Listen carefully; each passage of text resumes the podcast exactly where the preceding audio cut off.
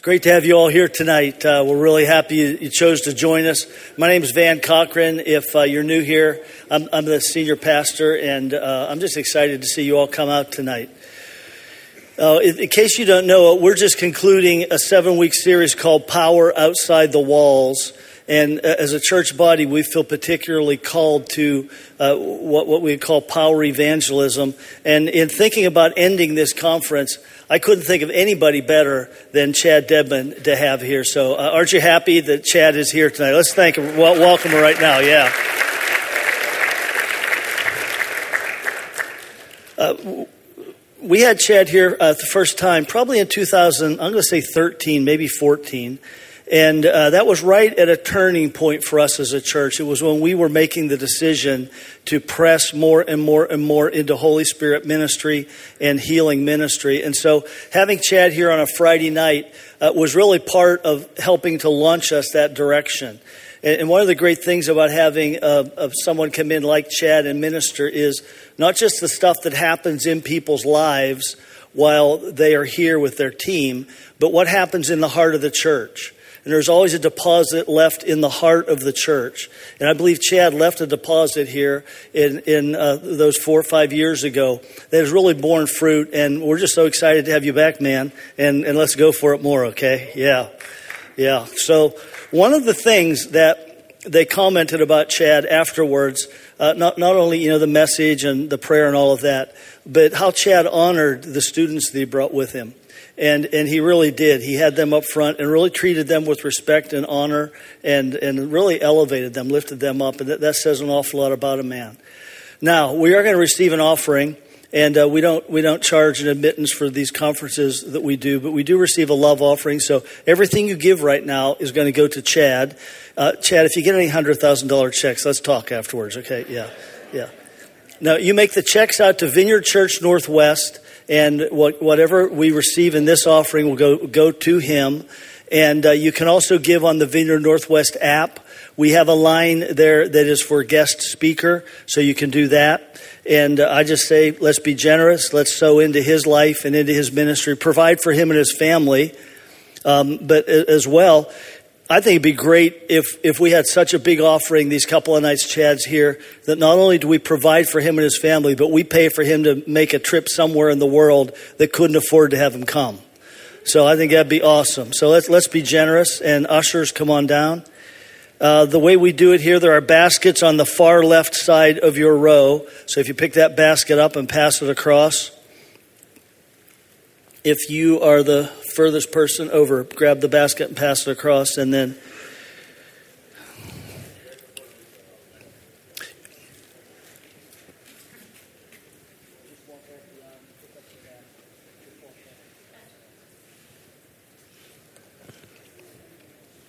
So, at this point, I'm real happy to in, introduce Chad to you, have him come up and uh, lead, lead, us through the rest of the evening. And whatever God has for us, Chad, come on up and bring it, okay? Let's welcome Chad.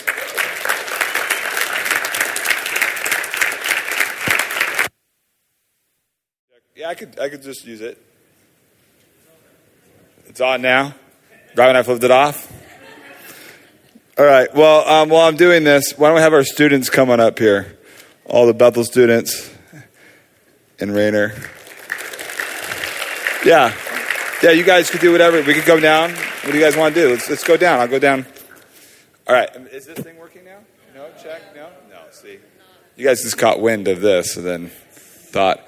Uh, I just thought it would be good to just start off this conference by just moving in the prophetic and just kind of going for it.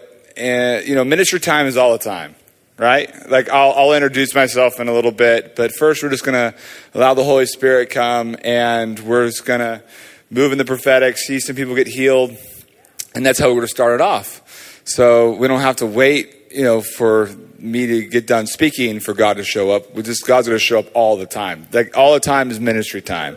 So uh, Holy Spirit, we just thank you for what you're doing in this city, in this region, uh, for everyone that's in this room. I pray, Lord, that they would feel activated, equipped, and ready to step out and take risk and watch God show up and have fun doing it in the process. And so, Lord, I just pray that you would just rock us this evening, rock us tomorrow. And uh, Lord, just, I'm just giving them some time to pray. Who wants to go first? There you go, Caleb. Well, the, the Lord was telling me yesterday that seriousness is not a fruit of the Spirit for me. and uh, I was just been laughing. But there was a young man up front uh, who was worshiping. He had a, um, a necklace on. I don't know where he went. Um, yeah, yeah, right. I saw the Lord place a crown on your head. And um, then I just heard computer computers just uh, went in my mind. So um, I just I bless what the Lord. Uh, what was your name? Josh. Josh, I just bless um, uh, what the Lord is doing tonight, crowning you. And um, if it's, um, I just bless the computers if that's for you. Um, I just thank you for Josh's life for the king that he is, Lord. Yes, Lord. Bless Josh. Thank you. Um, and then I also heard um, a Tom and Linda. A Tom and I don't know if there's Tom and Linda. Um, there's a. Okay. Um, let me go with Tom first. This was last week when I was asking the Lord to give me a word for uh, this church, and I heard him saying, uh, Tom and, and Linda, that the prayers that you've prayed, that there is interest on those if they haven't come. Well, maybe this is for Tom and Linda. They don't have to be connected. yeah. Linda's and the Toms in the room. Could be. yeah.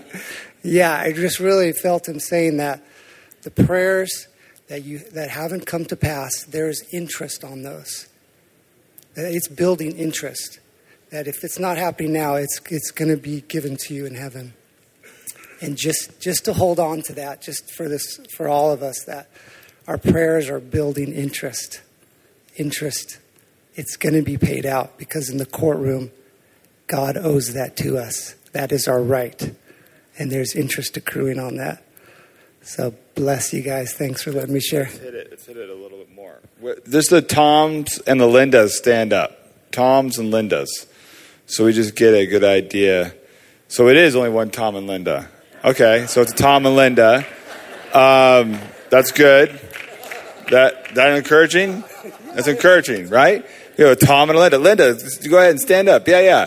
I just feel like we need to pray for you guys that uh, what he was talking about with just the prayers that you've been praying, and uh, that I really believe you're coming in like this prophetic word that he has that he's been praying all week for Tom and Linda is that you guys are coming into a season of breakthrough. That there's been prayers that you've been praying for maybe years or, or for past seasons, and I feel like this is a season of breakthrough for you guys. So everyone, just stretch your hands towards them and uh, Lord, we just thank you for Tom and Linda.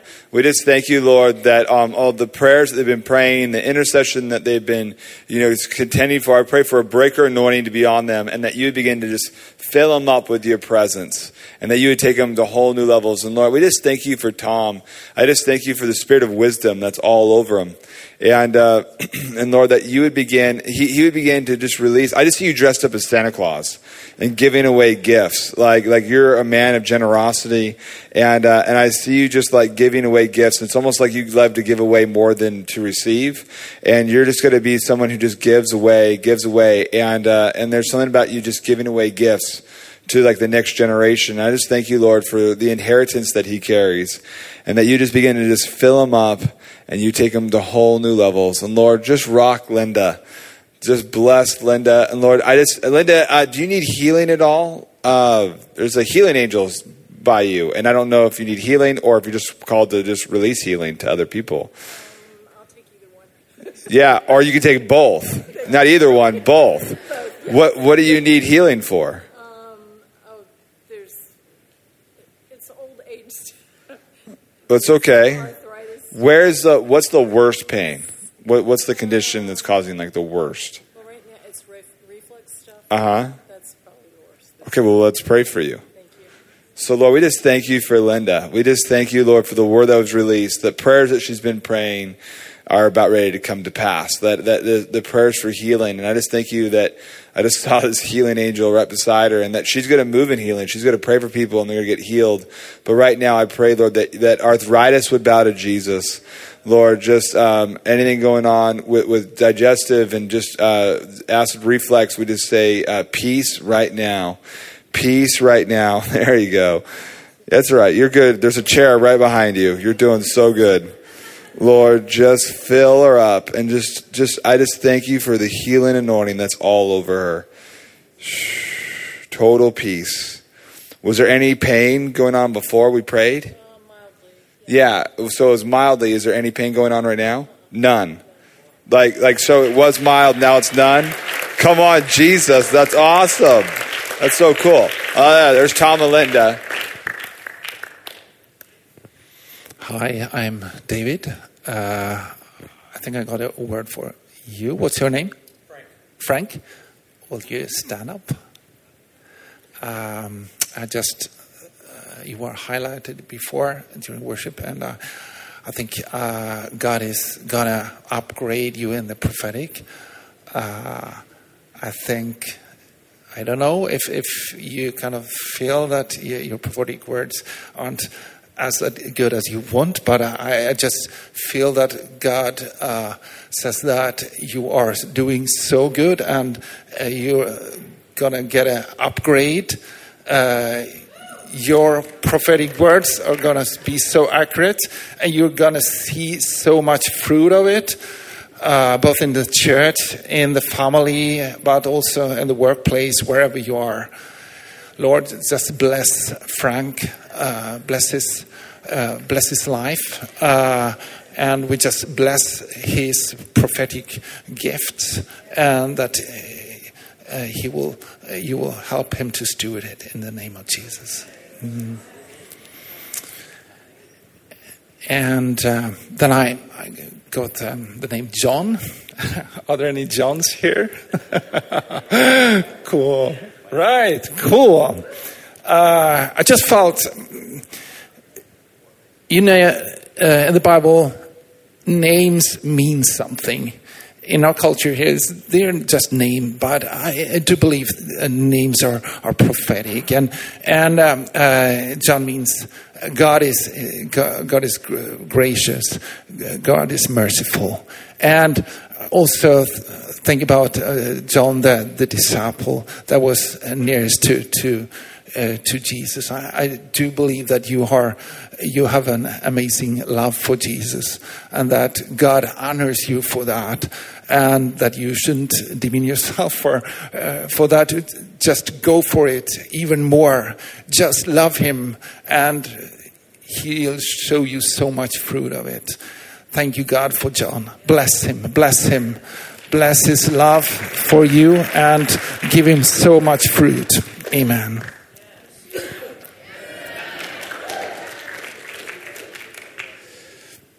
Hey, y'all. I'm Rayner. I'm originally from Alabama, live in uh, Redding. My wife and I just moved our family out there. Um, so honored to be here. Um, Micah, I just met you in the hall. Um, stand up, please. So,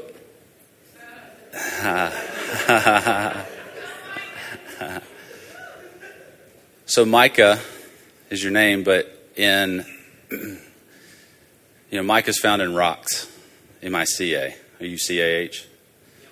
Okay, so mica is found in rocks commonly, and so I just had to look it up because I'm like, God, what does that mean? You know, I knew that, but so when you look up and read about mica, it says the two main components of it are a silicone and oxygen. And what the Lord wants you to know is that you bring people together, and when they do, they can breathe. And so God just wanted to, really wanted to, to honor you and what you're doing. And, and like I said, I know I just met you. I don't even really know what you do here, but I feel like He's just so pleased. I know it's amazing though. He's so pleased with how you love for people around you and and through that love they come they come alive they can breathe and and I think when they meet you they're like man where have you, where have you been my whole life um, also another another cool thing about the mica and rocks is that um, it's oftentimes what catches our eyes, the shiny part of a rock.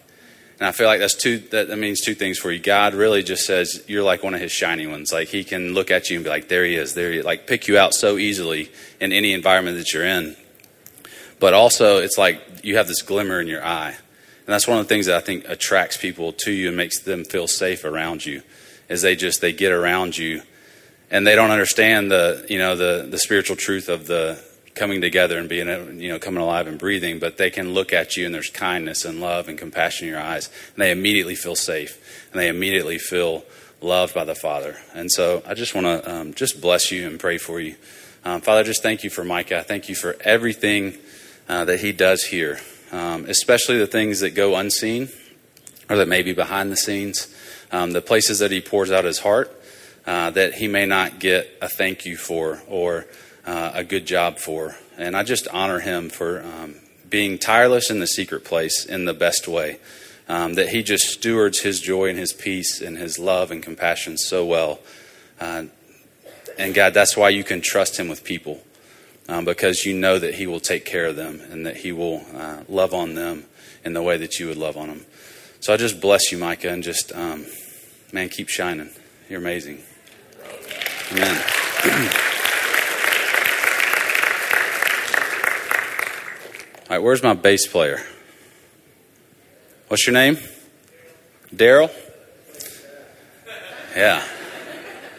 Man, I just I, I saw you. We came in kind of partway through worship, and I just saw you up there, and like the Lord immediately um, just put you on my heart, and, and, I just watched you play for a little bit, and um, you know I love watching worship bands and bands in general just do their thing. I would love to be a better musician. I grew up playing piano and would love to play more instruments. But you know, the thing about a bass player is it, it, you're you're kind of like an unsung hero. A lot of bands probably take their bass player for granted. Not saying this one does, but you know, the bass the bass line is the bottom line. If the bass line's not right, the whole thing's off. It sounds funny. You keep rhythm. You do everybody's job in a way. and I just want to honor you because, you know, you're like a rock, man. You, you just, I don't know you, but I want to give you a big hug. Like, I just feel safe around you. Like, I feel like I just, I feel like I could just sit down and watch it. Yes, yes. I love hugs.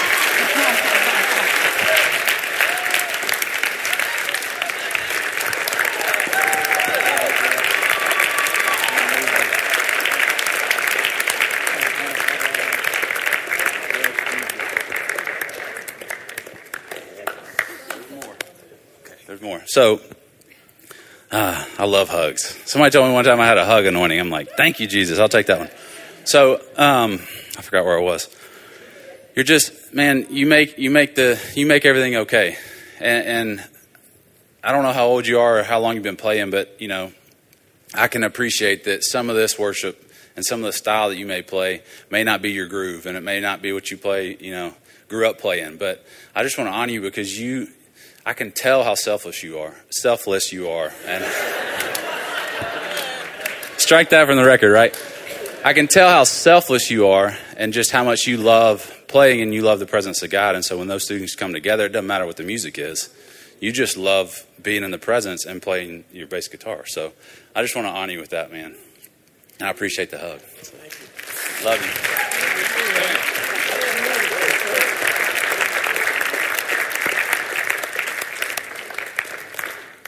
All right. Um, I'll be get, giving out hugs. Anybody wants some? Is there a Cindy in the room? Cindy? Does it, Cindy? Okay. Do you bake? Do you like to cook or bake? Okay. That's all good. So when I heard their name Cindy, I don't know if you have it at your mall, um, but there's a there's a place that's at the mall at home where I grew up called Cindy's Cinnamon Rolls. Have you heard of that? It's like Cinnabon or you know any kind of. It's a very mallish bakery, if I, if I can say that. But I heard the name Cindy, and I heard Cindy cinnamon rolls, and I think what the Lord wants you to know is just like you are you are such a sweet carrier of His presence, and this he's like, you are ooey gooey to him. And I think I don't know if that's how you feel towards him, but like he looks at you and he's like, "You are such a picture of sweetness and comfort and um, just ooey gooey." I don't know how to put that any other way, but like you make his heart feel ooey gooey, and you make people around you feel better and feel more included and feel more um, ooey gooey. So that's your word. But let's just I just want to bless you, Cindy. I just um, bless you in Jesus' name. I just thank you for. Um, just even more tenderness and sweetness, even more um, that you bring people into your home. Uh, just this sense of like hospitality, this sense of, of wanting to serve people. Uh, you love through serving um, is what is what the Lord was showing me through the baking thing. And it's just like you always want to you want to take care of people, but not because you lack anything, because you have such this uh, this reservoir that it, it, it, has to come out. That's the ooey gooey. It has to just squeeze out, and it, it, can't be contained to one pan, to your pan. It's, it's this, this love that you just exude, whether you try to or not. People are around you, and they feel at home, and they feel taken care of, and they feel loved, and they feel uh, like you're like the sweetest person on earth, is what a lot of people say about you. So uh, just bless you, Cindy, in Jesus' name. Amen.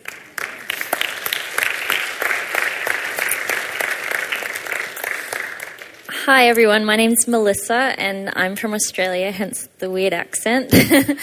um, I have a word for Jamie. Yes? Um, you can stand up.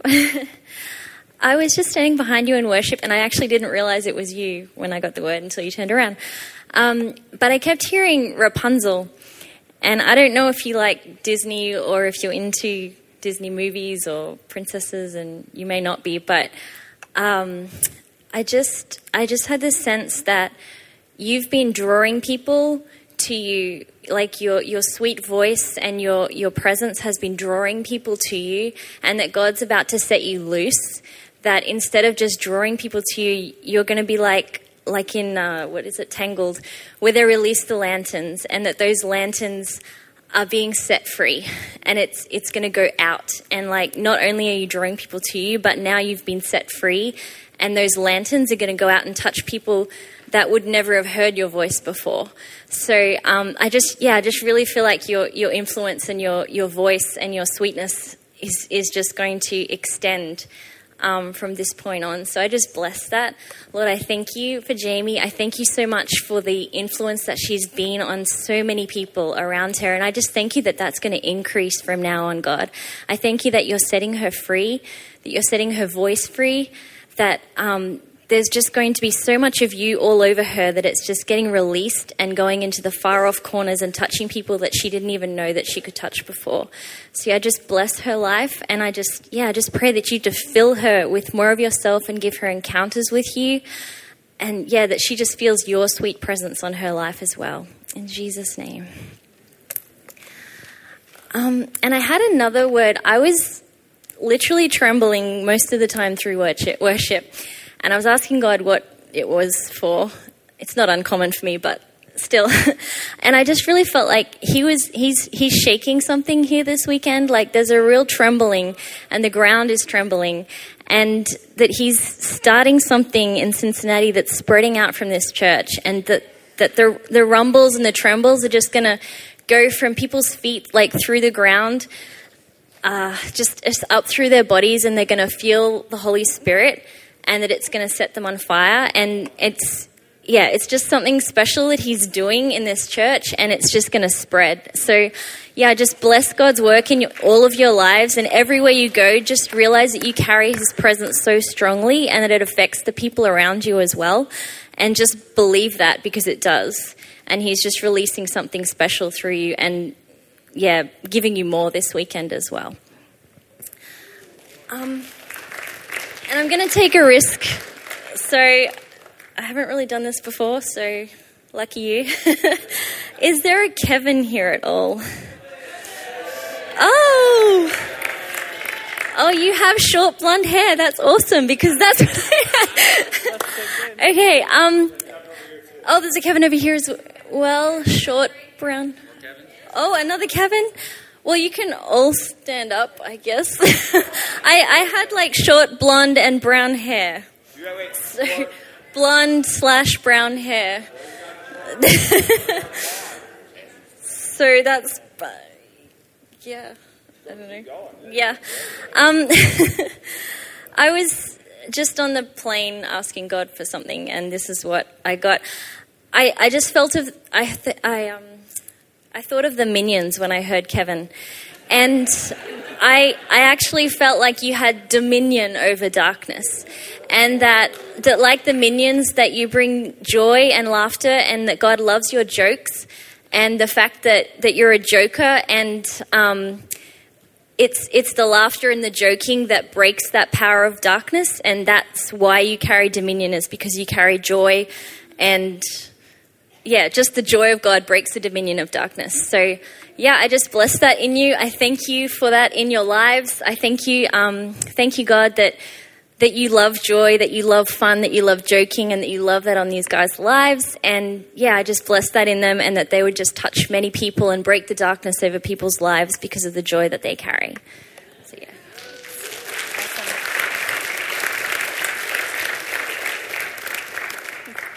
Hello, I'm Carrie. So I have a corporate word as well that kind of goes along. Um, I really feel the hunger in this church, um, just as I was just praying and thinking about you guys, and I feel like God's going to do something new here. And so um, I also feel like um, a corporate word for all of you is you love each other so well. And I just feel like don't despise the simplicity of the gospel either. Um, you love so well that you are spreading kingdom. And um, it's just, and it's super powerful. But I do feel like he's doing something new.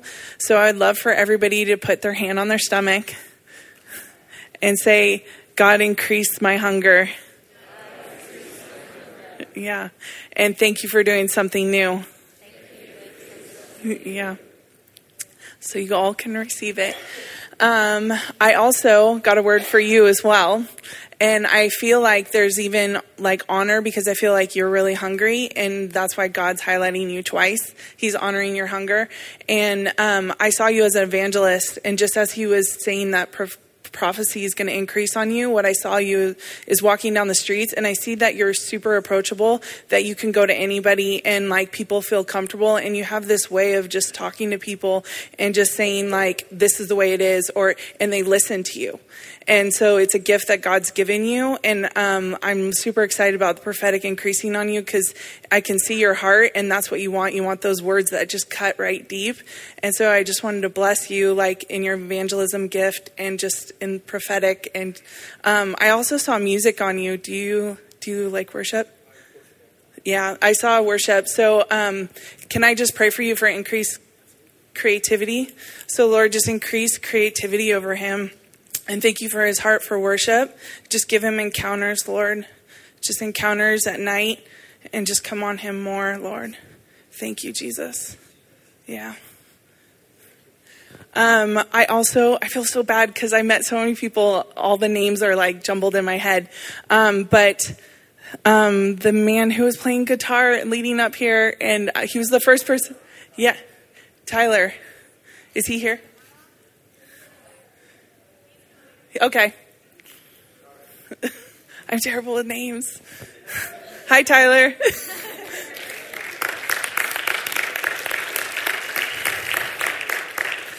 So um, I just saw you as a father, and you're such a good father to this house. So I just wanted to honor you as a father. I even felt like there was even something prophetic in the sense that you, you kind of whatever happened, but you're you're like, I'll take responsibility for that. Like you just father people so well, and I just feel like I what I saw was like a wake behind you. Um, just as you come in contact with people, people are really touched by you, and I don't think you understand the impact that you have. Um, just you being you and you just fathering people, that you're actually spreading the kingdom a lot, and just being a father, which is I mean, one of the greatest aspects of God. So I just bless you as a father and thank you for your heart. And yeah. So, yeah. So, since everybody took a risk, I'm going to take a risk too. Um, I heard April 17th. Does that mean anything for anyone? All right. Is it your birthday? That's amazing. That's the first time I've done that. So, I know. Taking risk. Um, can I have you stand up? Sure. What's your name? Jordan. Um, I actually, when I thought of April, I thought um, diamond because that's the birthstone for April, and I just feel like you you are like a diamond to God. You're precious, and you're um, you're cut like so perfectly, and just like um, yeah, just like how a diamond has many like yes i'm, I'm like a loss for words sorry.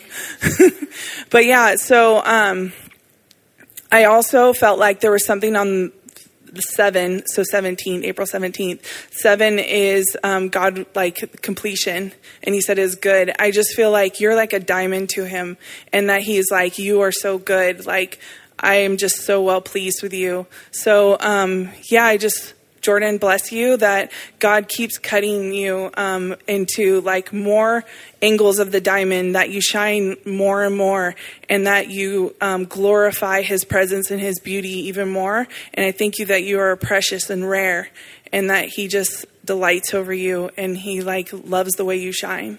So.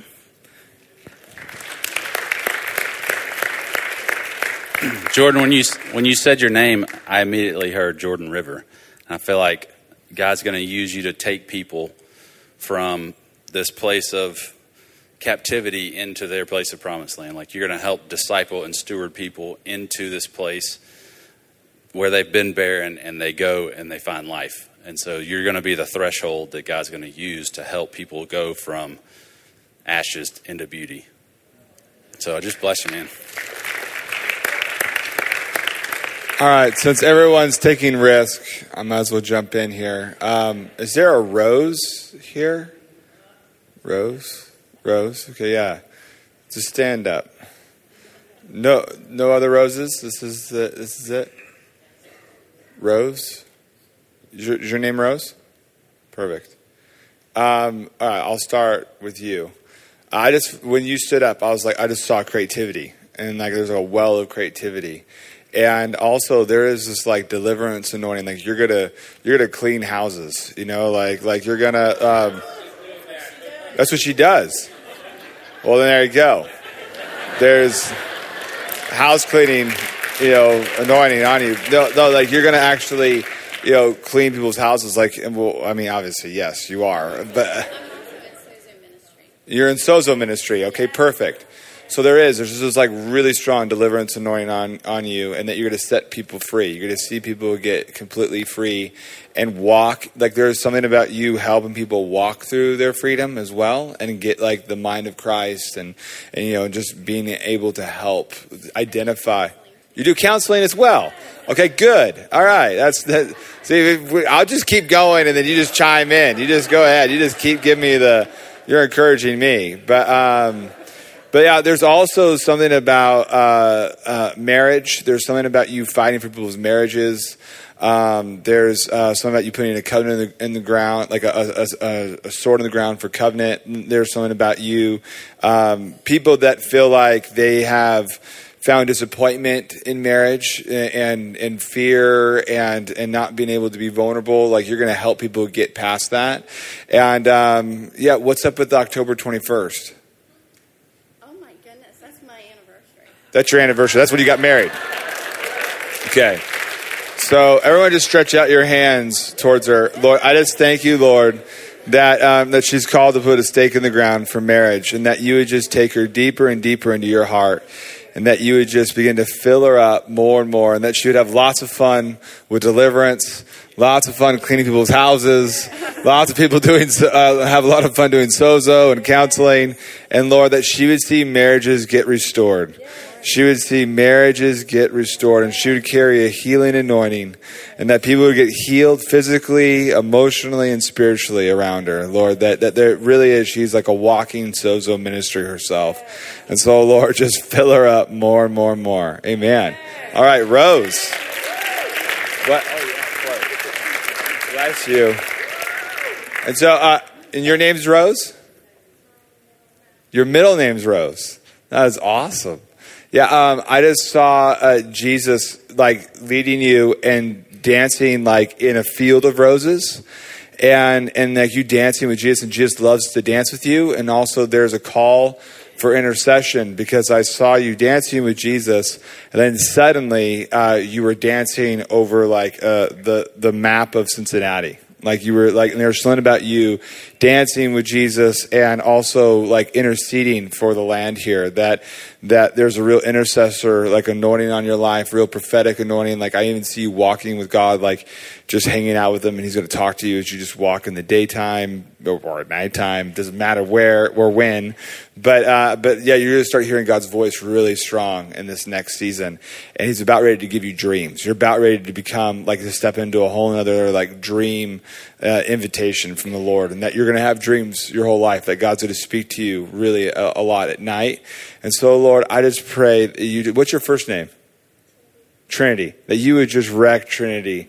That you would just fill her up. That that I just I just thank you that it's almost like the I just see the Father just wrapping you up and and you just being like like there this is something that you'll probably bring your whole life is childlikeness. You're going to help people discover what childlikeness is. And so, Lord, just wreck Trinity and let her have lots of fun. Amen. Amen. Um, okay, this is going to be a weird, a weird one. But was there somebody here used to work at ice cream shop? Stand up if that was you. Used to work in an ice cream shop. Okay. Sweet. Um, yeah, no pun intended on that one. Sweet. Uh, yeah. So I heard the Lord say, uh, "I'm I'm anointing people. Well, I'm anointing someone who worked at an ice cream shop. So I'm going to say it's all of you guys. So uh, why don't all of you guys just come up here and we're going to have the students pray for you. Come on over here. And I feel like like when when I heard the ice cream shop, I was reminded of Baskin Robbins, the 31 flavors. And I feel like the Lord is enlarging your tent pegs, those that are standing coming up here, is he's adding to your, you know, he's adding flavors, he's adding gifts. I guess you will face this way. And um, yeah. So, Lord, I just pray that you just rock these guys. Go ahead, team. You just start praying, just laying hands on them. Lord, just, just, just. Now, how many here wish they worked at an ice cream shop? so, Lord, I just pray, Lord, that they would begin just to release just the different flavors of the kingdom. Lord, that reveal God's goodness, God's nature. And Lord, that you would just activate and equip these guys. Uh, I was married January 8th. Uh, is there anything like January in, in, that time frame makes sense to anybody here that's in this line? January 8th, January around that time? It's my birthday. The night is your birthday? Yeah. Okay, well, Lord, just rock him. There you go. And Lord, I just pray a whole new levels. I thank you, Lord. There's, there's musical notes going all around you. And, um, and, and it's like the heart of David and that you you have a song to the Lord, and then also you have a song to a generation. And I even see you like worshiping in like street corners or worshiping in different places, and people like coming into an atmosphere of the presence of God, and then you moving in words of knowledge and uh, and seeing radical healings. And so, Lord, I just pray that you would just wreck this guy. And that uh, January 9th, Lord, just wreck him, that he would have crazy God gifts on his birthday. And Lord, that you just fill him up with your presence. Lord, just impartation over these guys. Lord, impartation. Let them have lots of fun. You guys worked at an ice cream shop? That was awesome. What ice cream shop did you work at? I worked at Dairy Queen. You worked at Dairy Queen. I love Dairy Queen. Lord, just rock Dairy Queen. Do you work there now? Um, they closed down for the winter. They closed down for the winter. So, Lord, I just pray when he uh, picks back up at Dairy Queen in the springtime that he would move in radical out of the box evangelism. That you'd begin to give him words of knowledge. So I saw you like working. I knew that you were like. I, I, I had a feeling that you were working at um, a rest, uh, an ice cream shop currently, and uh, and so I saw you uh, working like Dairy Queen. I mean, I didn't see you at Dairy Queen, but I saw you um, like handing people flavors and just telling them simple words, and it was words that would change their life. And uh, and just never despise like when you just give someone a smile, like like their their lives are to be changed forever. Like you just you're going to even get strategic words where you're going to take risk and you're going to do it with honor, and you're going to like I see you leading people to the Lord. I see you praying for healing for people. So Lord, I just pray that he whenever uh, he gets into the drive-through like rotation, that he would see people get rocked in the drive-through. I saw you actually praying for people like through the window into people's cars, holding their hand and them getting healed. And so, Lord, I just pray that there would be like an evangelism, like power of God anointing on this guy's life. Lord, just rock, rock him at the ice cream shop, God. That's so crazy, the word of knowledge. But, uh, January 8th is Elvis's birthday. Wow, that's, that's awesome. That's amazing. Yeah. All right. Bless you guys. Yeah, I know. I got married January 8th. Yeah. You were born January 8th? Yeah, Elvis. Elvis. Yeah. Eh, Elvis, Elvis and uh, my wife and I got married on the same day. That's awesome. All right. Bless you guys. You guys can grab a seat. Um, all right. We're going to. I'm out. Yes, he does. Elvis does like ice cream. I have never met anyone that didn't like ice cream. Okay, you guys, this is me introducing myself now. If you don't know who I am, I'm Chad, and uh, we're from, yeah, thanks. we're from Bethel. Um, so excited to be here with you guys, and it really was a special time when I was here, and it was 2014 or 13. And uh, but I remember it being a Friday night, and just just the power of God was here, and it was amazing. It was awesome. And so, anyways, we get to be here tonight, tomorrow, Sunday morning, and uh, we're just gonna we're just gonna have fun. We're gonna do evangelism tomorrow. I would really encourage you to to come and just. Uh, it's just amazing to see Jesus get what he paid for. It's a good day to see Jesus get what he paid for. And we're, uh, we're, I've been seeing over the last couple years just an evangelism explosion, just uh, watching, you know, whether it be Awaken Europe or Azusa Now. Uh, anybody here go to Azusa Now?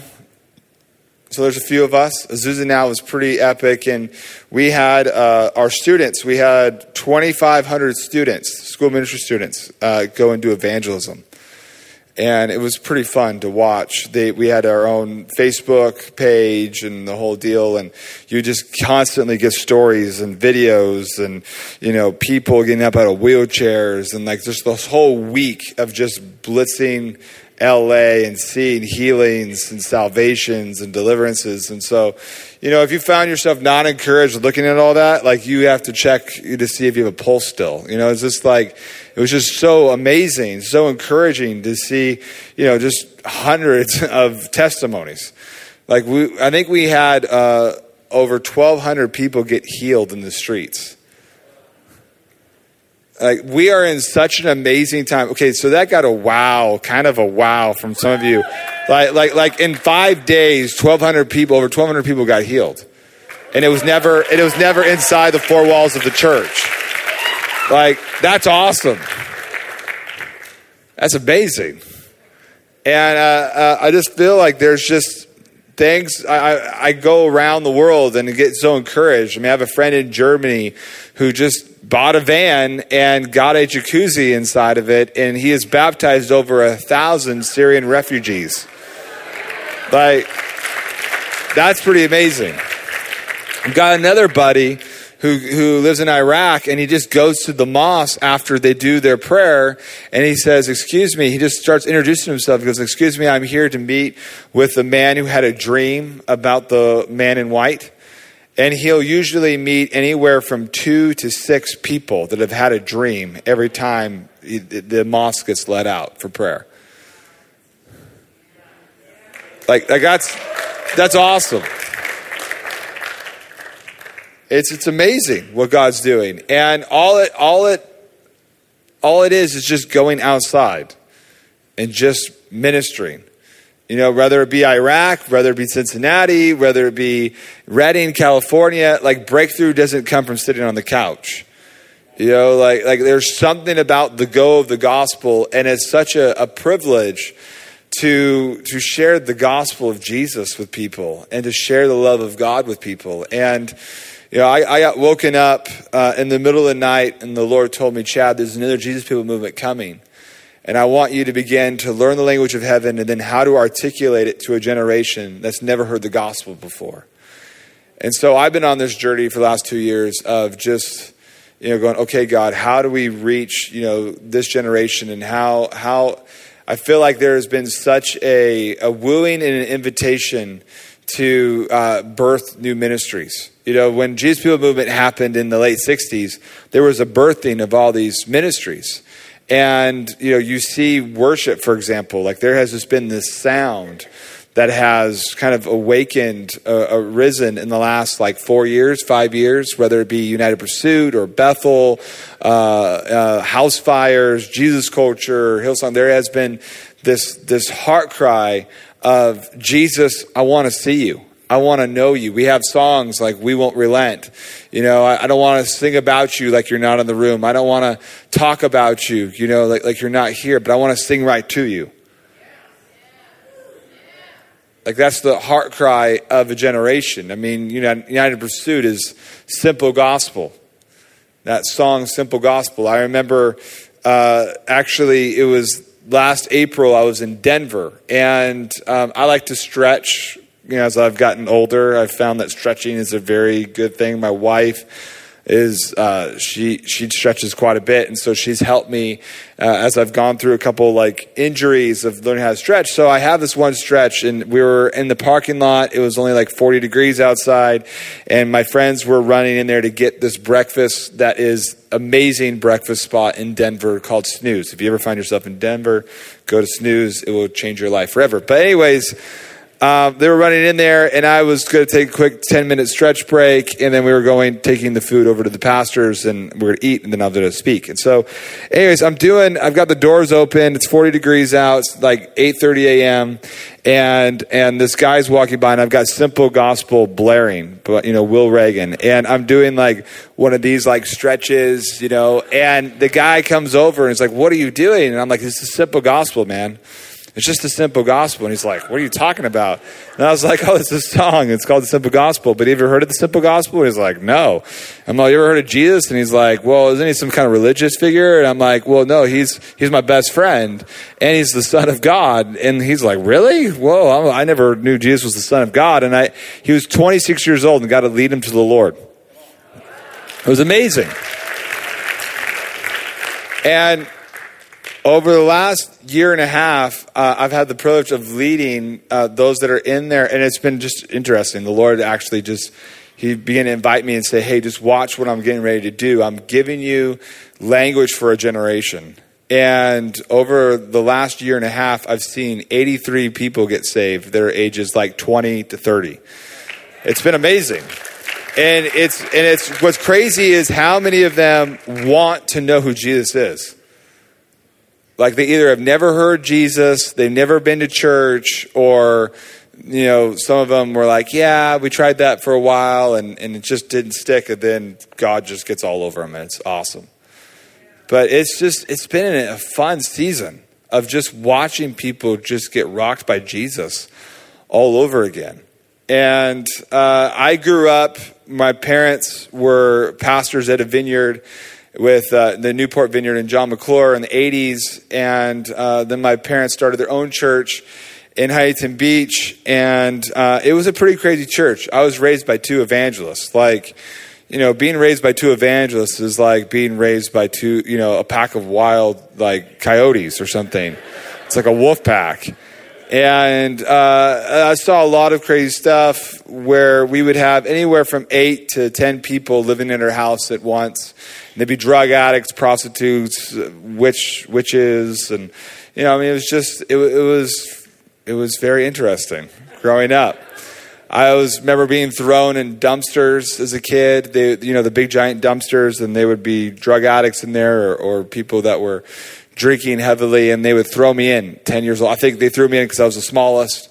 But uh, I would I would lead people to the Lord in the dumpsters. So I I kind of grew up in this evangelism world, and uh, and it's been a blast. But then watching, you know, kind of Jesus, kind of where you begin to partner with the Holy Spirit and you begin to see signs and wonders. You begin to see the power of God.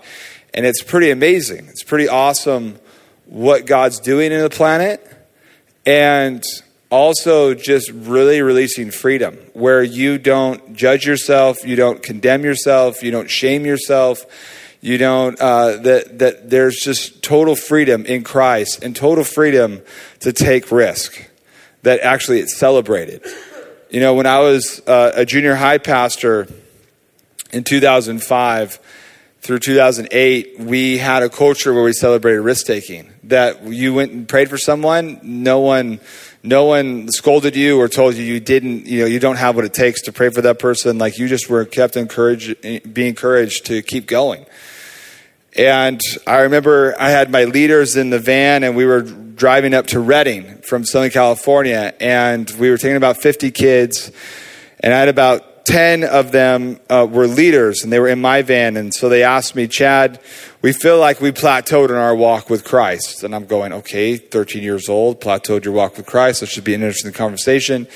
And they began to tell me, uh, you know, Chad, we've seen cancer healed, we've we've seen crazy healings, we've moved in the prophetic, we've you know gone down to Mexico and built houses, we've done things, but we feel like we've plateaued because Jesus walked on water and we haven't walked on water yet.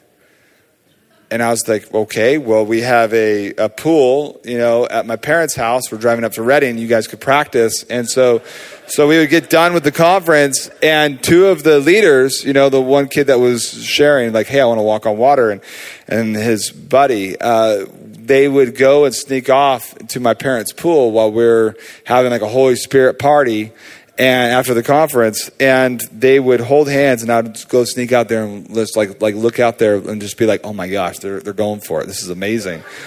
And then you would hear a splash, and they're wearing their regular clothes. They were expecting to remain dry, and so they would hear the washer and dryer go through the night. And at the breakfast table, I was a really good youth pastor, and I'd say, "Well, if you guys really had faith, you'd have your cell phones in your pockets." So then I would tell them, "Wait, don't do that." Uh, your parents will kill me. But um, it was three nights that they attempted to walk on water, and nothing nothing happened in the areas of in the natural. And so the next day on Saturday, we were driving back home to Southern California. So I wanted to make it an event for my junior high group that we celebrate risk taking. So I not told anyone that these two had been sneaking off to go pray to walk on water. And at that point, I said, "Hey, told the whole youth group of 50 the those that came up from the youth group there was about 50 of them and i said i want us to pray for these two. Because they've been continuing to walk on water they've been going after something they've never seen breakthrough none of us have seen breakthrough in and i want us just to have their back as a community and, and cheerlead them on that this is what they were born to do that we would encourage them that they are not at all have failed or anything like that and we just got around and prayed over them it was awesome and uh, and we drove back home. And Sunday, the next day, we had a beach baptism, and so we baptized everybody, and I was barbecuing, and so it was after the baptism.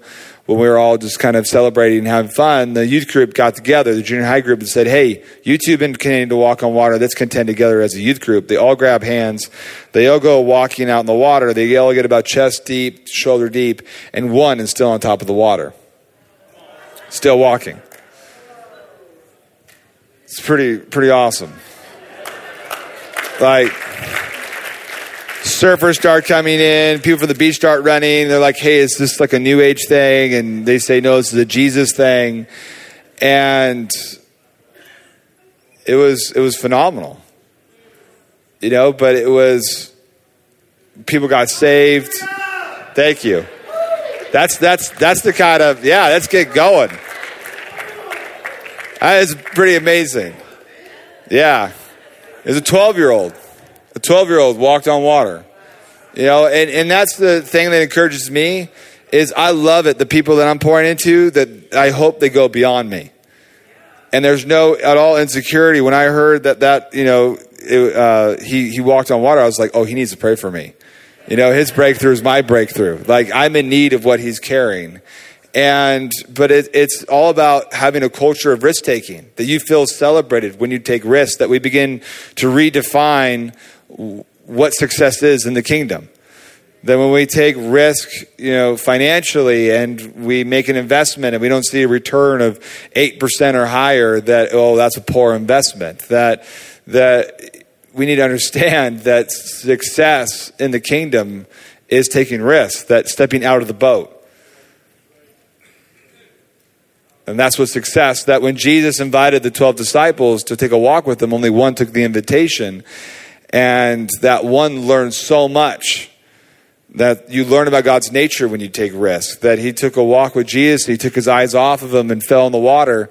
And so he learned a valuable lesson the other 11 disciples didn't get to learn. That when he, next time he takes a walk with Jesus, he's to keep his eyes on Jesus. Yeah.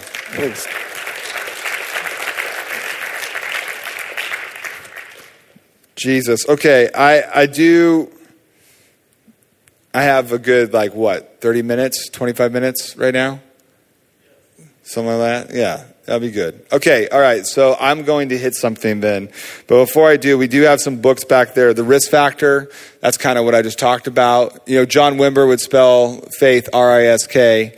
And uh, this is an amazing book to help you take risk. And really, what I'm talking about this weekend uh, is just taking risk and the fact that that all of heaven that is, when you take risk, all of heaven celebrating you, and that's what success looks like. And that, uh, um, so, anyways, uh, my wife and I, we did a trip around the world for 18 months. We have some crazy stories in there about that. And then this is what I'm going to talk about just for the next 30 minutes is uh, this is Lonnie Frisbee book. Um, it's a pretty amazing deal. My buddy Roger Sachs, he knew Lonnie really well, and Lonnie gave him all of his journals and said, Hey, I want you to write a book, and God will tell you the right time to write this book. And so it took all of his journal entries, and then he pieced it together. And it was about five, six years ago, the Lord told Roger, write the book, when he's been sitting on it for like 20 years. And uh, I feel like, you know, with the encounters that I've had and just just kind of being around the church in the last couple years, there has been this this undercurrent of man, there's about ready to be another Jesus People movement. And I feel like what you guys are doing to prepare, you know, outside the walls conference is is amazing. This is where we are going as a church is that we're going with this place of love this place like like first of all let me just hit this. Gosh there's so many things i want to hit but but just there i want to break off any lie that says that you know you're not an evangelist you're not called to go and like preach the gospel. Like no we're all called to be his witnesses. We're all called to to go to be the go of the gospel and then begin to learn your voice. Begin to learn you know your flavor and how how you're able to do like love on people with honor and and and not just to take one like way to do it, but to embrace many ways to reach people. You know that that there's be strengths. Some of us, you know, in the gifts of the Spirit, some, we lean towards others naturally because we're naturally stronger in some. Like, uh, but that doesn't mean that you remain weak in the others that you begin to grow. You know, I'm going on to the risk factor thing. Like, like the risk factor deal, like I, I have this written down in there where I remember working out for the first time, eh, eh, you know, finding the, the weight room, discovering the weight room. And my first time ever working out was like three hours long. And I worked out every muscle group. And I was so sore the next day and my body was screaming at me, Chad, you were not born for the workout room. Like, look how much pain you're in, all that stuff. But you need to understand being sore communicates that you're getting stronger. And so in the kingdom, God's presence is the safest place, because that doesn't translate to being comfortable. But the whole purpose of all this is that it's this passion of like you being hit with the love of Jesus and wanting to release the love of Jesus everywhere you go that, that you get hit by his love and then you get transformed by his love. And so I'm just going to hit this really quick is it's all about Jesus. It's all about Jesus. And I'm going to go over some evangelism stuff uh, tomorrow morning. But right now, just turn with me to Ephesians 1. And I just feel like this is kind of going to set the, the table for this weekend, for this conference. Ephesians 1, verse 13. In him you also. Boom, done. See how quick that was? In him, you also. I meditated on this for about a good five months, just this alone for five months straight. In him, you also. Is anybody else excited about that? Like, in Jesus, you also. Like, it's not you getting leftovers. It's in Jesus, you also. You being grafted in, into this bloodline that is the inheritance of the saints, that, that Jesus is our older brother. I mean, this is amazing. In Jesus, you also. Verse 13. When you heard the word of truth, the gospel of your salvation, in him, when you believed, were sealed with the promised Holy Spirit. He is the down payment of our inheritance for the redemption of the possession to the praise of his glory. Isn't that amazing? Verse 17, I pray that the God of our Lord Jesus Christ, the glorious Father, would give you a spirit of wisdom and revelation in the knowledge of him. I pray the eyes of your heart may be enlightened so you may know what is the hope of his calling and I'm telling you, I feel like this should be our greatest prayer in the church right now a prayer of, of the spirit of wisdom and revelation in the knowledge of Him, in the knowledge of Jesus.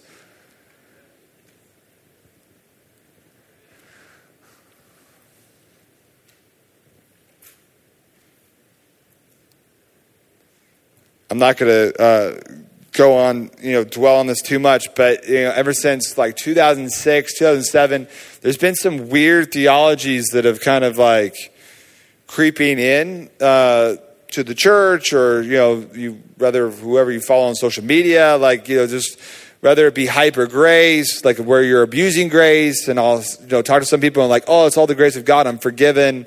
You know, I live with my girlfriend, I'm doing this, I'm doing that, and you know, I'm already forgiven. And I'm like, oh man, that's that's that's uh, that's not that's not the best choice, but um, okay, that's uh, I wouldn't call that grace, but. Uh, but then there's you know that kind of stuff going on, and then there's all this talk about is there hell, is there not a hell, and and I had a good friend of mine kind of blow up his life, and uh, in 2015, and and you know where he was like, wow, that's that he could be a biblical false teacher, and uh, and he and he was a really good friend of mine, and so I was just really wrestling with the Lord, and I'm like, Lord, what is up with all this? like theology and all this different stuff. And the, and the, Lord says to me, Chad, isn't it crazy? Like, if there's all this counterfeit stuff happening, how much more is the real thing about ready to be released? That, that if there's, yeah. And so I was just like, God, what is it? Like, why are we you know, spending so much time and verbiage trying to articulate the boundary lines of the outer courts and the wilderness when I don't want to be familiar with the outer courts or the inner courts that you died on the cross for me to go into the Holy of Holies. Like, what if we just focus on the Holy of Holies and focus on, you know, Christ, you know, in you, the hope of glory, that, that we begin to bring that to the world? We become so familiar. Like if you want to expose in the banking world, expose counterfeit currency, you have your, your tellers become so familiar with the real currency, the authentic currency. So we should be the most, you know, aware of the real currency of heaven. Become so familiar with Jesus and pray for a spirit of wisdom and revelation and the knowledge of Him. It's about discovering Jesus. You can only give away what you have, and I believe that the church is about ready to have a radical encounter with Jesus, that so that we'll even have more to give away into the world. But it first comes that me and her we're together, and uh, but it's true.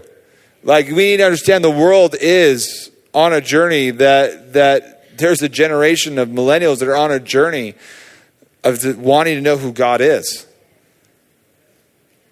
I don't have time to go into it all, but you know, it's it's. Uh, I mean, you know, Iceland.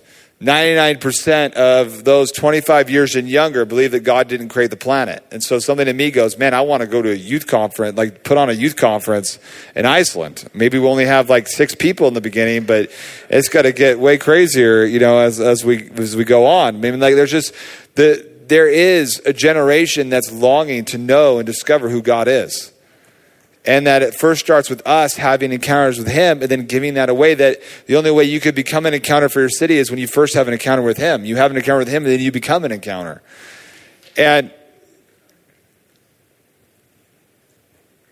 i'm telling you there is this spirit of wisdom and revelation and the knowledge of him that i just feel like this is going to be our greatest prayer in the church is a spirit of wisdom and revelation and the knowledge of Jesus.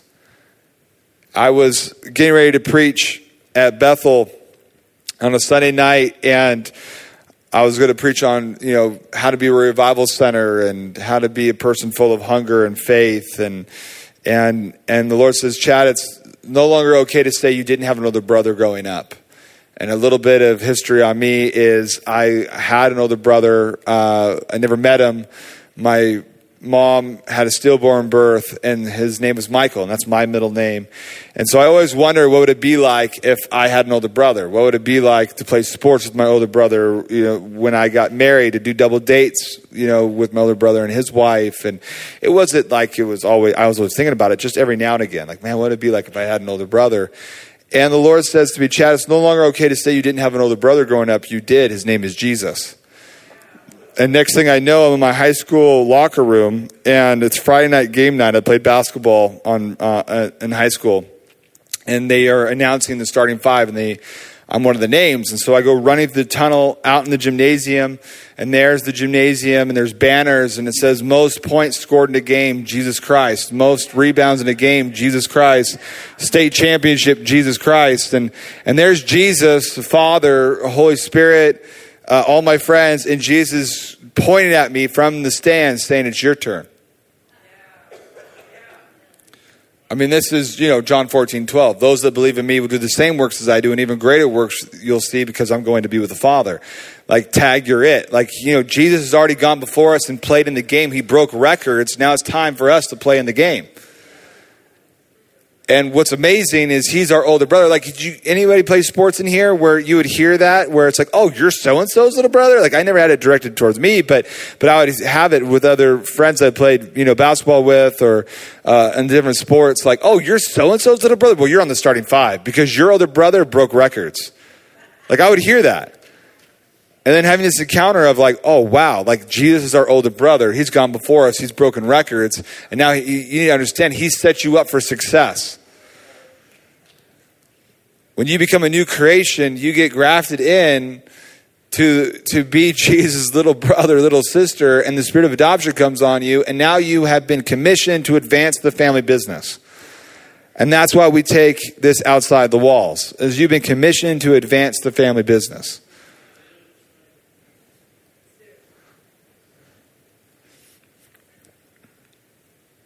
Jesus. Jesus. You know, I love getting a pulse of where the church is at. You have Ephesians 4, right? Where it's this, you know, the, the fivefold ministry, the, and the, the fivefold gifts. And how we identify the fivefold right now is awesome. We identify them by how they're equipping the church that they're equipping the church for evangelism. Like Todd White, you're, he's an evangelist. He's equipping people, activating people to do evangelism. Shawn Bolz, you know, Chris Fountain, like these prophets, they're equipping and activating people to move in the prophetic. And that is one of the first indicators of the functions of a fivefold minister is that he would equip the body of Christ and then coming into a spirit of unity which is telling us this is where we're getting ready to go into is we're about ready to go into a spirit of unity in the church, which I've had a recurring dream ever since I was 11 years old of, of a church that is like fully unified, you know, just uh, beating all these like whether it be stadiums or open grass areas and tens of thousands of people and people having their banners and there's me and a couple hundred people on the stage and we're preaching and and I remember grabbing the microphone in one of my dreams and saying, "Hey, we're called to pray on earth as it is in heaven." And so we're called to model heaven down here on earth and and if you love Jesus, if you have asked him to be your Lord and Savior, it doesn't matter if you believe you should be baptized in the Pacific Ocean, the Atlantic Ocean in a warm jacuzzi sprinkled with some water, fully immersed, and believe in the spiritual gifts. Like, if you love Jesus and He's your Lord and Savior, we're going to spend eternity forever. And so let's worship together as brothers and sisters, as family. And all the, the banners start going down of all the different denominations, and everyone starts embracing. And then suddenly, this, this like dimension of God's presence breaks into the room, and it's a dimension I've never felt before. And it was this dimension of God's unity, of like the unity of the church, the spirit of unity. And I know I'm living for that day. And so that is where we're going, but that's not the end game. That is not like the bullseye. The bullseye is this is that we come into a revelation of the full mature man of Jesus.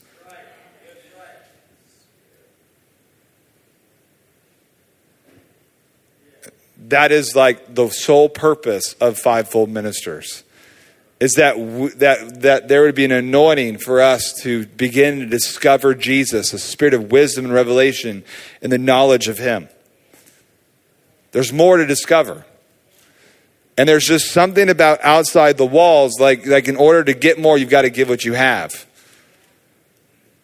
And so, as we give away, as we begin to bring people closer and closer to the love of Jesus, it, it brings you closer and closer to the love of Jesus. I've seen this so many times when you feel like, you know, you're at this place where you're ministering to somebody and you can just feel that invitation in your heart where it becomes softer and you start getting breakthrough and you start getting wrecked, you know, yourself. And that's why I love. That's why I love ministry. That's why I love being a minister is the privilege of, of being the conduit of heaven and praying and someone being, you know, cancer being healed and or somebody getting out of a wheelchair. And it isn't just available for them, it's available for you. Like, like there is something for you to get rocked on.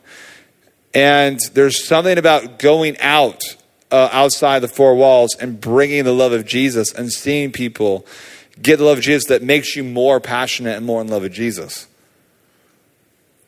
I love it. Guys, you guys are stirring me up where I should maybe share a story. Did I ever did I ever share the story about me kind of growing in words of knowledge? Did I share that when I was here last? Maybe I did, maybe I didn't, but let's go for it anyways. I, I remember having a season where I said, God, I want to grow in words of knowledge. And uh, my time, like there is no wasted time. For me, I'm always like I'm a maximizer, so that's definitely a maximizer saying that I just had right there. But but I'm always you know trying to utilize, trying to do something, doing two things at once, or you know all that different stuff. So I'm like I, I was living in, in Southern California at the time, and so I would drive about 45 minutes to an hour a day, and I'm like, well, I'm in this car. I'm I want to be growing while I'm in this car. I don't want to just have it be like dead time, like I've just got to sit in this car. Just got no, no, I'm going to grow with the Lord while I'm commuting, while I'm driving, and so I said. God, just give me words of knowledge for each person I stop at a red light. Give me a word of knowledge for them give me, and I, I, start off like, I want to know their name. So I'll get them to roll down their window. I'll be like, God, what's their name? And like, Jim. And then I'd, you know, have 20 minutes to get their attention. They would roll down the window and I'd be like, you know, hey, Jim, how's it going? They'd be like, ah, my name's not Jim. And then the light would turn green. I'm like, well, see you later. You know, it was nice meeting you. But I was just growing, you know, just like taking risk and, and just having fun doing it. And, uh, and, you know, some, like I went to this one guy, I'm like, uh, Uh, is, is your is your name Dave? And he's like, yeah, it is. And and he's like, do I know you? And I'm like, no, I don't know you, but your name's Dave, and I'm really happy. And the light turns green, and I'm like, well, bless you, Dave. And and I started getting like some names, you know, like like Sabrina, and she'd be like waving, like, "Do I know you?" I'm like, "Yes, yes, I got it." And then I'd be driving away, and I'm like, "God, okay, you got to give me more than just their names." And and so it was uh, it was eight in the morning, and uh, I pulled up to a red light, and I heard the name Tim, and I saw a guy with a motorcycle, uh, like a dirt bike, going off a jump, and I saw a spine. So I go, hey, I get in the rolling window. I'm like, hey, is your name Tim? The guy's like, uh uh And the guy in the passenger seat goes, my name's Tim. And I go, hey, really quick. I know it's going to be really random, but I sometimes, you know, hear God's voice. And I actually got this picture of a dirt bike and a spine. Did you have an injury? And he's like, well, my buddy here is picking me up from the hospital because I had a spine injury from dirt biking. And I said, and the light turns green. I said, will you please not go? I need to pray for you. And he's like, dude, I don't know who you are, but you just got my name. Uh, I was just in a dirt biking accident. My friend here's picking me up. Like, we're not going anywhere. You pray, whatever you want to do. You know, like, so, so I pray and we're blocking the, the road. Like, you know, it's a four lane road. And so we're blocking going one direction. So people are honking at us, giving us words of encouragement and I decided, you know, to pray very quickly. And uh, and I say, you know, now the light's red, so I'm thinking, well, we had a little bit of time. So I'm like, Tim, get out of the car and check it out. So he gets out of the car, he checks it out, and he pulls. He had a sweatshirt on. He pulls this crazy uh, brace, this. Um, uh, like he had under like a I, I don't know what it's called, but it's like a vest or something. He pulls it out and he pulls it off and throws it in the car, and he starts doing jumping jacks and he's fully healed and he's just weeping and he gets radically saved.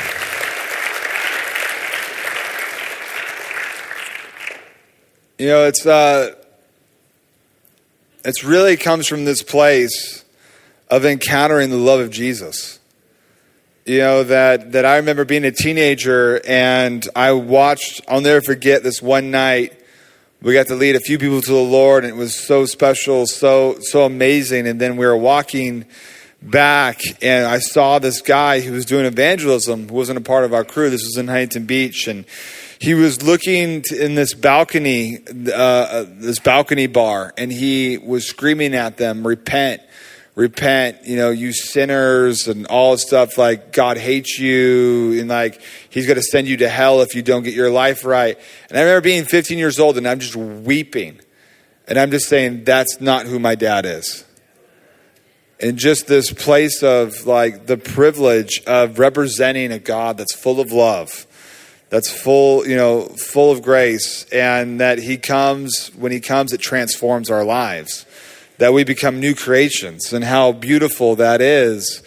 And it's the privilege of, of bringing Jesus, bringing people to know who Jesus is, that it, it's such an amazing privilege. And everyone is called to do it.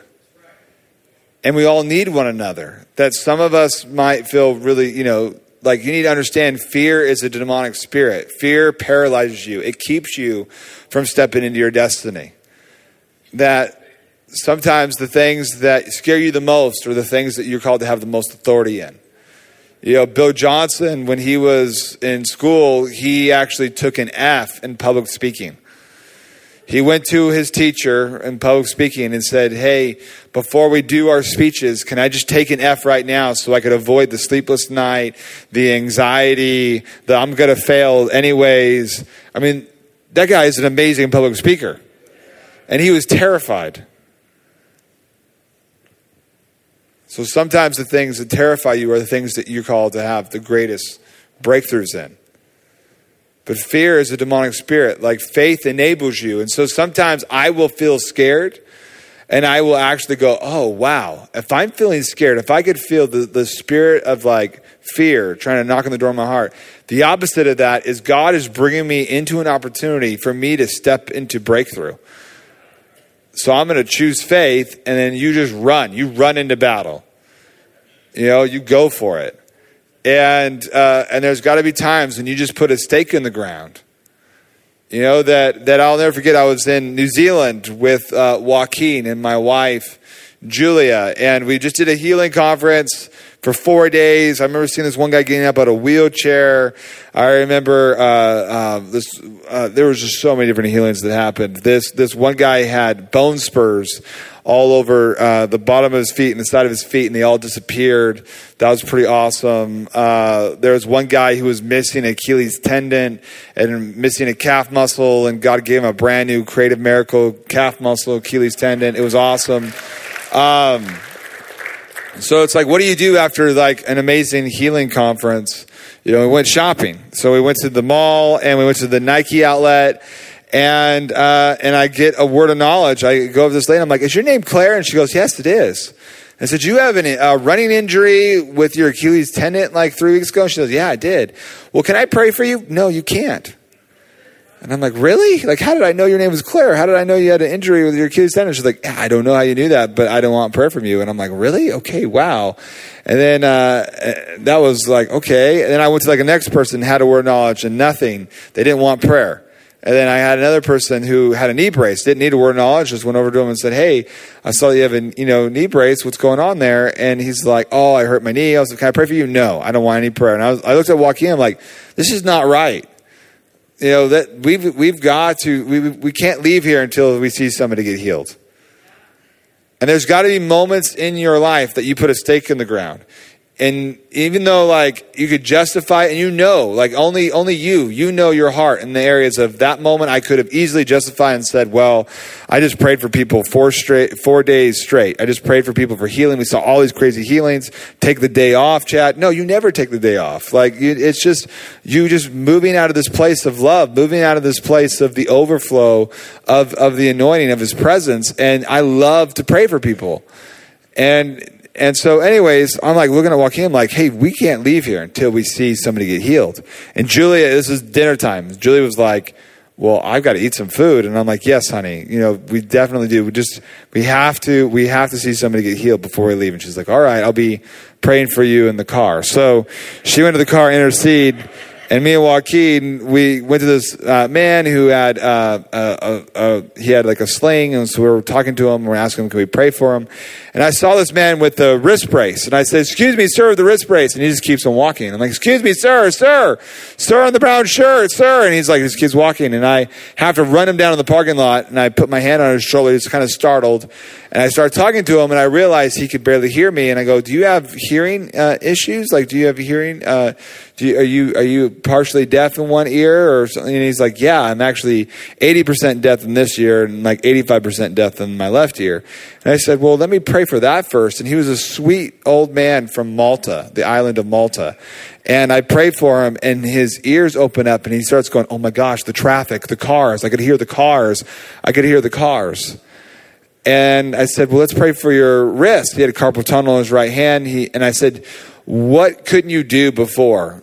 And he goes, I couldn't do a push up. I haven't been able to do a push up in eight years. And I said, Well, we're doing push ups together. And so we did, we did uh, 10 push ups uh, together, and he was completely healed. And there's just something about putting a stake in the ground that you're called to live out of a place of breakthrough. But the deal is, is you're carrying breakthrough for others. You're carrying breakthrough for your city, for, you know, that it is so important that I'll never forget. Uh, I was praying one day, and the Lord said, "Chad, do you do you want me to teach you how to pray?" And I said, "Yeah, that would be awesome. Teach me how to pray." And he said, "Lay down on the ground," and I did. And he says, "Okay, I want you to pray the Lord's prayer." And so I said, "Our Father who art in heaven," and I couldn't get past "Our Father." I couldn't get past it. And the Lord says, Who do you think about when you say our Father? And I said, Well, I think of your sons and daughters. I think of, you know, the children of God. I think of the church. And he goes, That's not big enough. That when you would pray our Father, you would have your city in mind.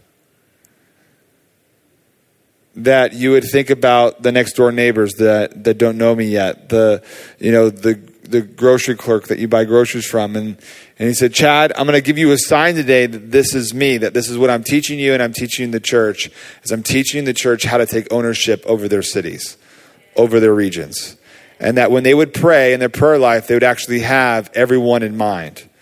And so I'm like, okay, I'm going to see an angel, you know, like uh, Caleb's going to come with like scrolls or something like that, or, you know, Gabriel's coming to give me a message or something. And so I was waiting in expectancy the whole time. And then in the afternoon, Julia said, hey, can you go to the store? And this is like, this is, this is a while ago. This is about 10 years ago.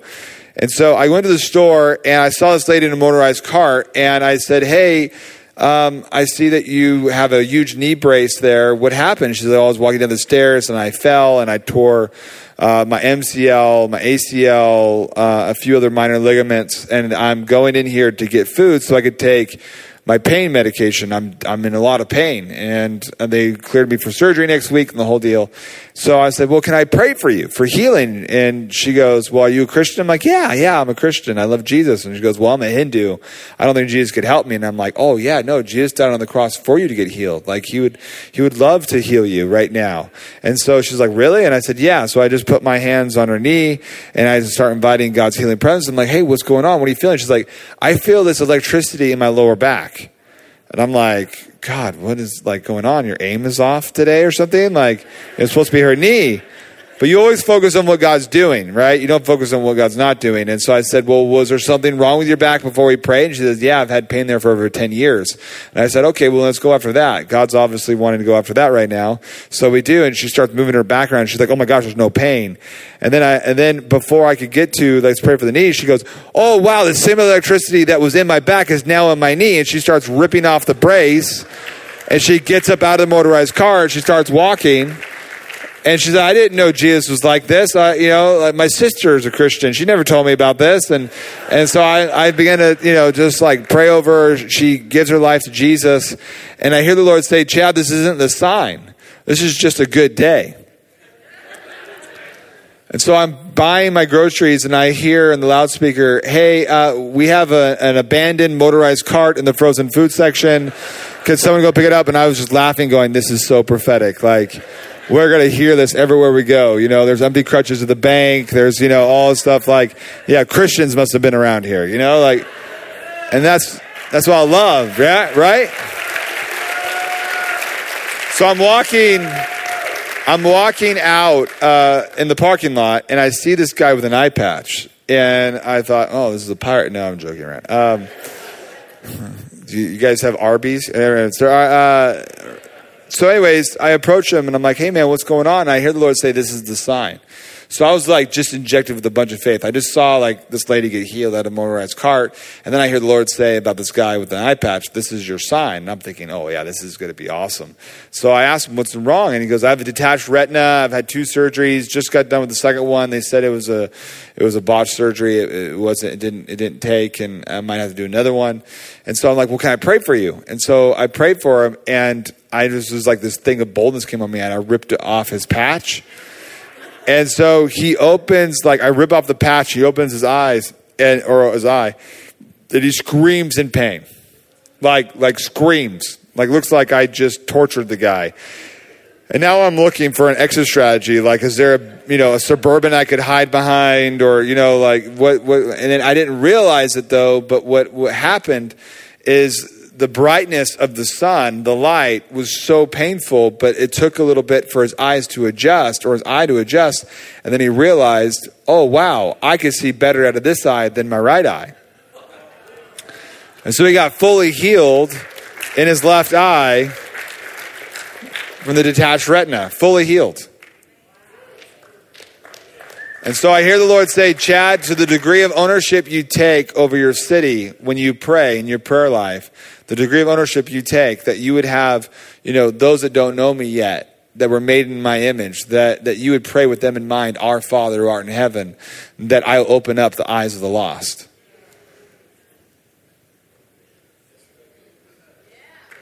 I, lo- I love, it is such, it's such a privilege to bring Jesus to people you know, to reveal the goodness of Jesus. And I feel like we're about ready to get hit with a whole other wave of Jesus. That I'll, I'll, i was at the 20th anniversary of Toronto and with Heidi Baker and Bill Johnson, and we were praying. Heidi was speaking that night, and I was praying with Heidi, and I heard the Lord say, Chad, there's people here that are 18, 19, 20 years old that wasn't they weren't alive when Toronto broke out and they're crying out to me, Where's our Toronto?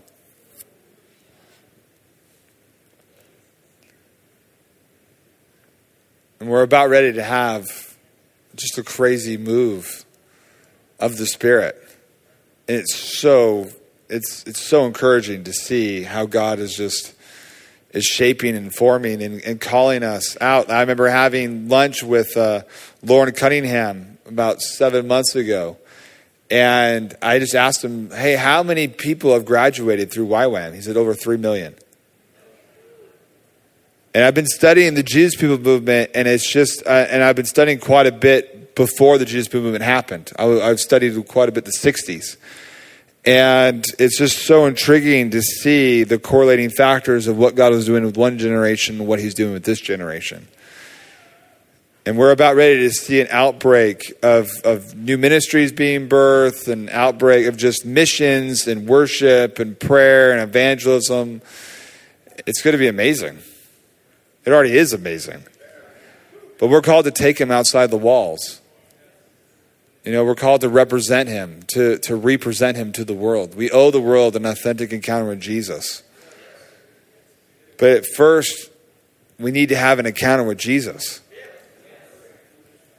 I'm going to read this last part and then we're, then we're landing the plane. I'm going to pray over you guys. Ephesians 3, one of my favorite scriptures. Ephesians 3, we'll start with uh, verse 16. I pray that he may grant you, according to the riches of his glory, to be strengthened with power through his Spirit in the inner man, and that the Messiah may dwell in your hearts through faith. I pray that you, being rooted and firmly established in love, may be able to comprehend with all the saints what is the length and the width and the height and the depth of God's love. So there's more to discover of Jesus, that he is inviting us, he's wooing us to go into a place of discovery, discovering his love. How deep, how wide, how long is his love? And I believe that this this next move that we're getting ready to see is going to be really a, uh, one of the biggest signs of it will be the spirit of adoption, the Father's love.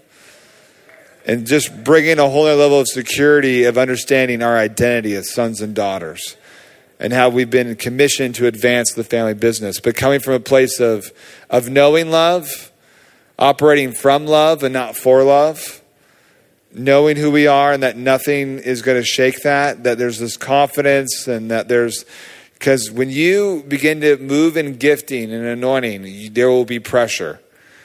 And you never want to manipulate God because that's witchcraft but you operate out of a place of security of hey this is an uncomfortable situation but i'm just going to connect myself to the lord. And i'm not going to try to bail out through good ideas the way that saul did. You know like hey we're surrounded by the philistines. The people are really you know they're terrified with fear. I've got an ace up my sleeve, uh, you know, having Samuel come and then he's late. You know, it's like pretty crazy when the prophet's late which we all know prophets are never late, they're right on time. And so he decides, oh, I'm going to do sacrifice. That will get God to come. That's manipulation.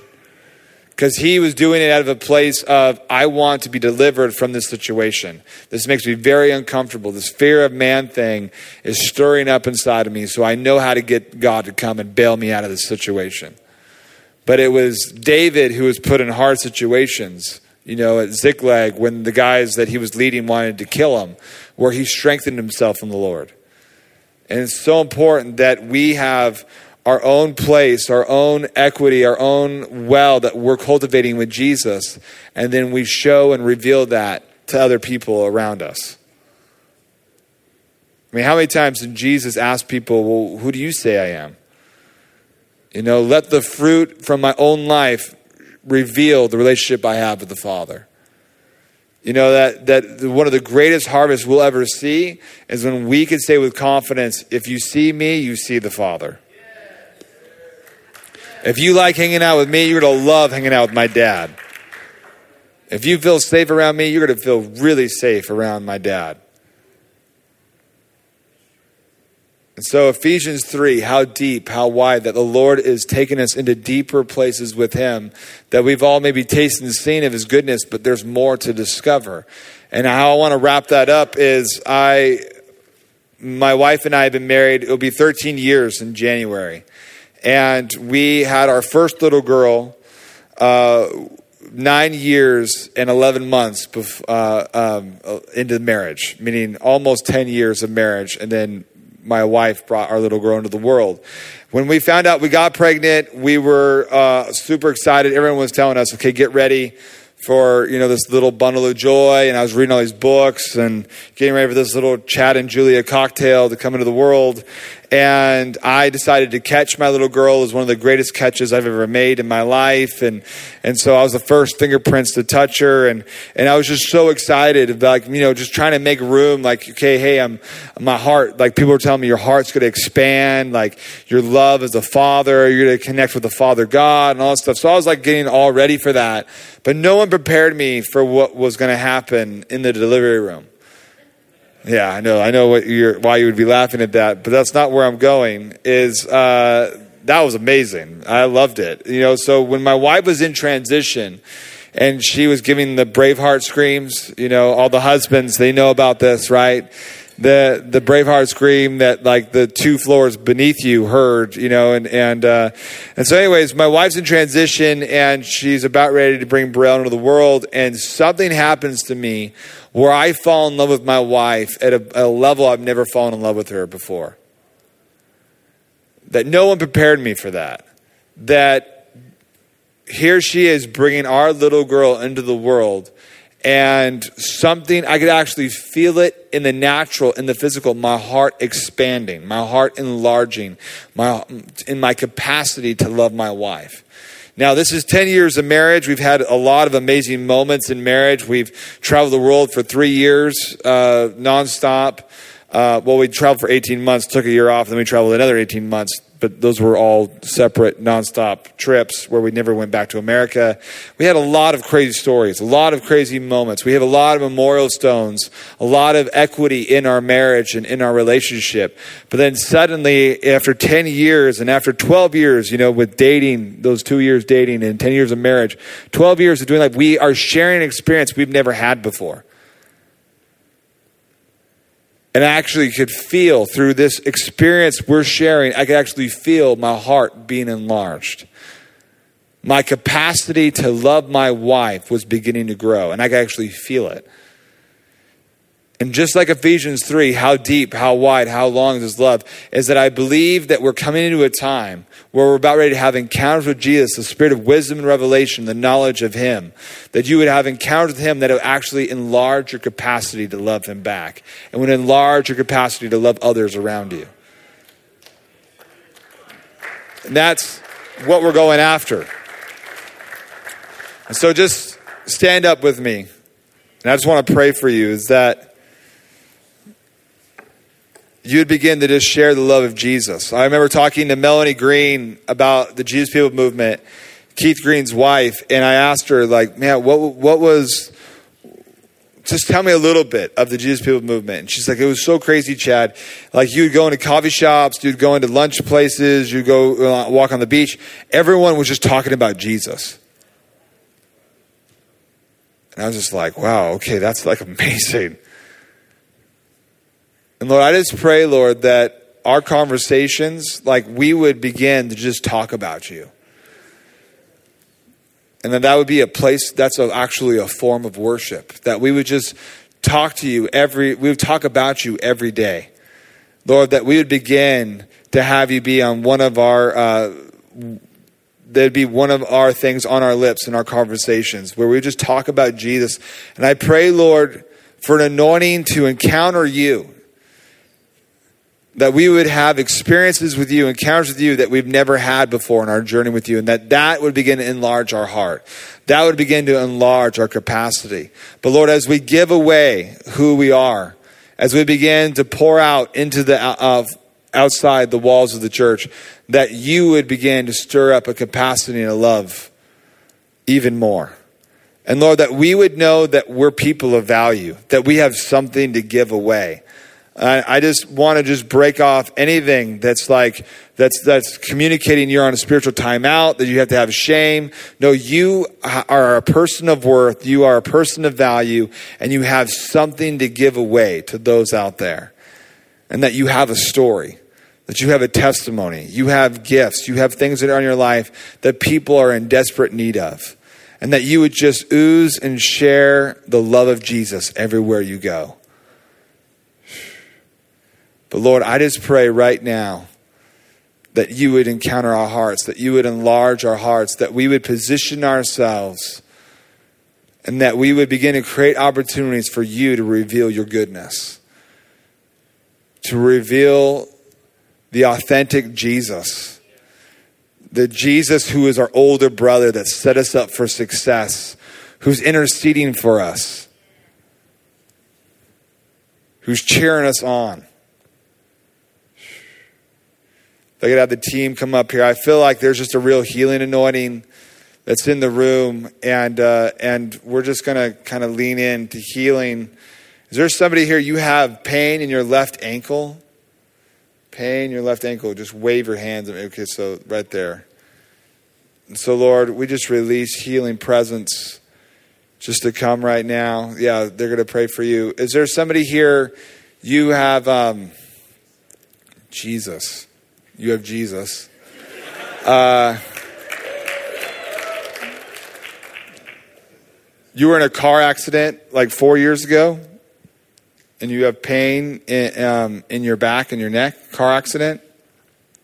Is that you? That was this summer. Well, come on, come on up here, and we're just to pray for you, anyways. Do you guys have words of knowledge, team?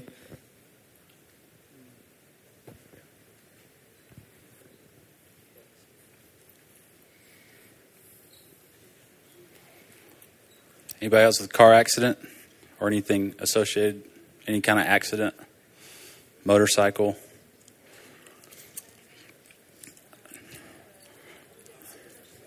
All right. Uh, the Lord told me that car accident. Okay. Um, yes. So, anybody um,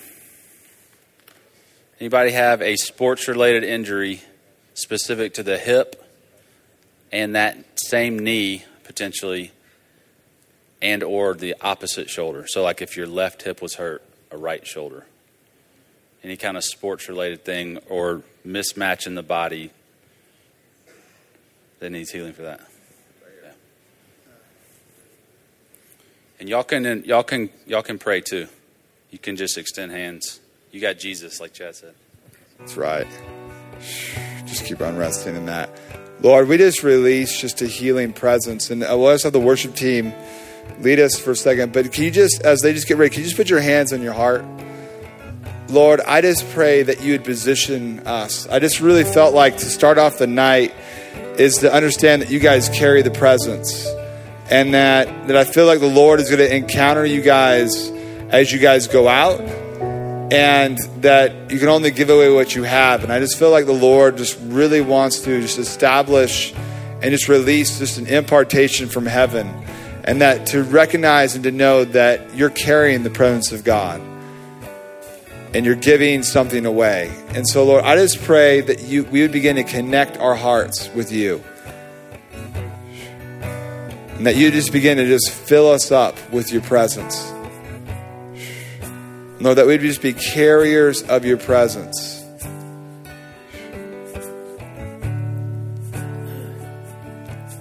So, Lord, enlarge our capacity to love. Enlarge our capacity to love.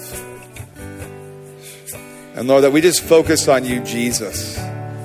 Lord, that we don't complicate the gospel. We just say we love the simple gospel. To know nothing but Christ crucified and the power of God.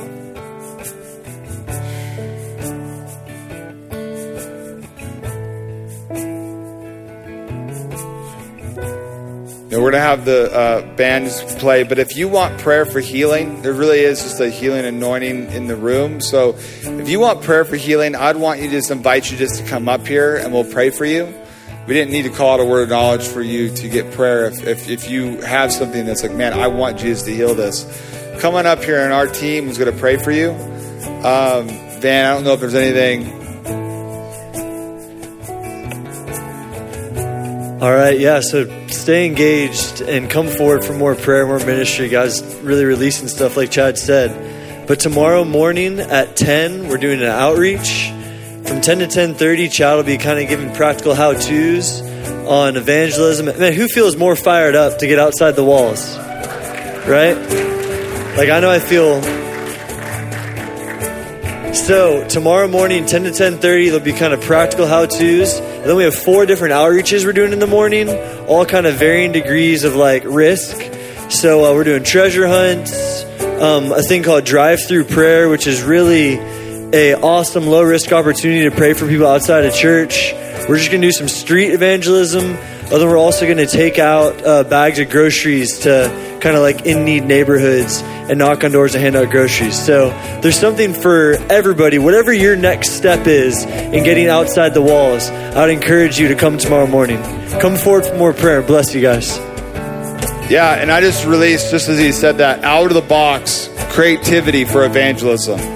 Like just just try different stuff and just see what God does. But we were just at Star. Um, I grabbed a couple of friends of mine in Redding, and we decided to go to Starbucks and just say we're in the drive-through line. We're to pay for the next five cars for their coffees, and it was crazy because for the next hour and a half, everybody who uh, got a coffee bought for them paid for the car behind them for an hour and a half and it's like it released this like generosity. People at starbucks the workers the employees they were like weeping like we've never seen this before. And we're like yeah this is jesus you know like there's just so many different ways to do evangelism. And so Lord, i just pray for out of the box evangelism. Lord just out of the box where you release the kindness of god. You release the love of god. And so lord give us creative ways on how to bring your kingdom. So um, come on up here for prayer, and uh, looks like there's a lot of you, so we'll start praying for you guys. Bless you guys. See you guys tomorrow morning. We're going to have lots of fun.